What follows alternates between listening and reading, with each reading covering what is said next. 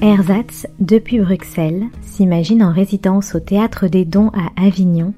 Il embarque à bord du Fram pour visiter le carnet de bord de l'explorateur polaire Fridtjof Nansen, vers le pôle. L'exploration confinée débute à Oslo et promet une immersion arctique racontant des latitudes nord, des degrés, des minutes et des secondes. Latitude nord, ce sont des capsules sonores réalisées par la compagnie Ersatz, à retrouver sur Art District Radio les mercredis et vendredis à 9h et 13h30.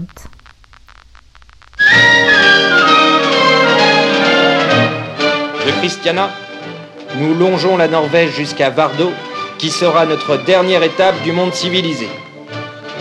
La dernière chose nécessaire à faire pour le Fram avant le grand départ du 21 juillet est de débarrasser son fond des moules et des algues afin de lui garantir la plus grande vitesse possible. Un triste début. Pendant quatre jours, nous naviguons dans un épais brouillard. Enfin, un matin, lorsque je monte sur le pont, un soleil clair illumine le ciel bleu, et la mer, doucement bercée par une légère houle, luit dans un chatoiement de lumière éclatante. Après les longues journées de brume, ce rayonnement de la nature met de la joie et de l'espérance au cœur. Dans l'après-midi, la nouvelle Zamble est en vue. Les premières glaces apparaissent.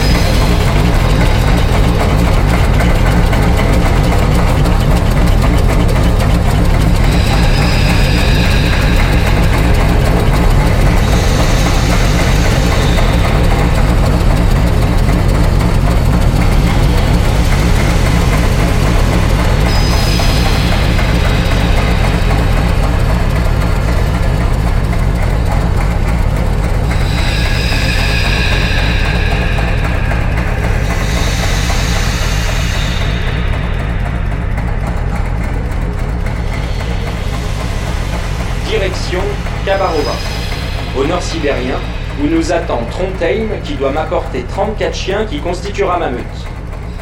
Combien différent était l'aspect de ce désert de l'idée que l'on s'en fait généralement. Loin de présenter l'image d'une affreuse désolation, la vaste plaine était partout couverte d'une nappe de verdure foncée, parsemée de petites fleurs d'une rare beauté. Nous ferons une relâche de plusieurs jours là-bas pour le nettoyage de la chaudière et des cylindres.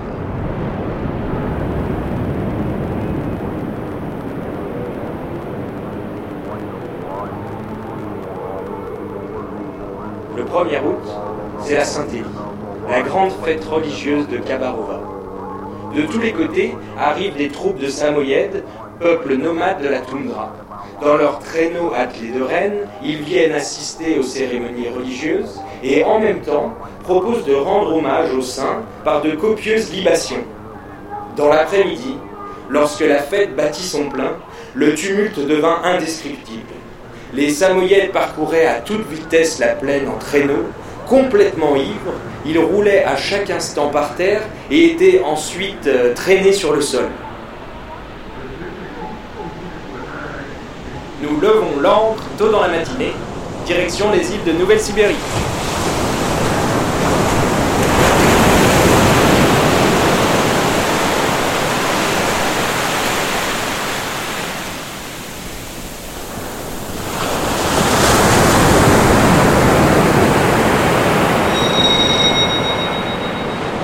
Toujours des îles nouvelles et des bas-fonds. Je monte dans le nid de corbeau pour examiner l'horizon. Depuis longtemps, le soleil a disparu, laissant dans le ciel une longue traînée jaune, une lumière de rêve, une lueur irréelle. Une seule étoile scintille au-dessus de nous, comme un phare céleste qui nous promet l'espérance. Et, dans la mélancolie de cette belle nuit claire, le Fram avance lentement vers le nord, sans bruit, comme un vaisseau fantôme. Bien que le temps soit très clair, impossible de savoir où nous nous trouvons. Nous n'apercevons pas les îles marquées sur la carte, et en revanche, nous en distinguons d'autres que ce document n'indique pas. Quelle joie de naviguer ainsi dans les régions mystérieuses d'une mer qui n'a jamais été sillonnée par aucun navire. L'air est si doux que nous pourrions nous croire à des centaines de miles plus au sud. Poussé par le vent et l'hélice, le Fram avance toujours et toujours la mer libre. Combien cela durera-t-il? Instinctivement, l'œil se tourne vers le nord. C'est regarder dans l'avenir. La même tache sombre du ciel, indice de l'absence des glaces, persiste à l'horizon. Jusqu'où irions-nous ainsi? J'ai toujours dit que je serais satisfait si nous arrivions au 78e degré latitude nord. Mais Sverdrup, le capitaine, est plus difficile. Nansen.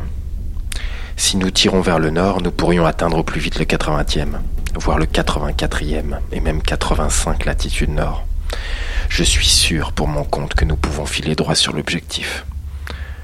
Il ne faut pas faire du détour une idée fixe.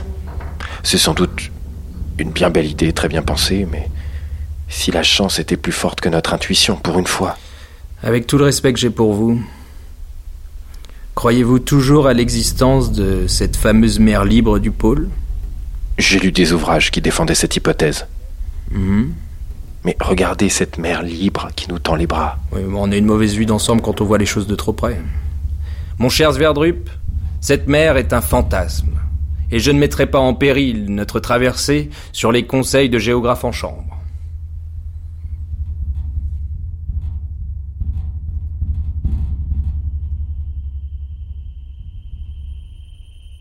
Le matin du 25 septembre, je suis brutalement tiré de mon rêve, tandis que, penché sur mes cartes, je songeais à la prochaine réalisation de mes espérances, le Fram éprouve tout à coup un choc. D'un bond, je suis sur le pont, et que vois-je devant moi, à travers la brume, une large et compacte nappe de glace? Nous étions proches du 78e degré latitude nord. Cette glace s'épaissit de jour en jour. La nuit dernière, moins 13, l'hiver approche à grands pas.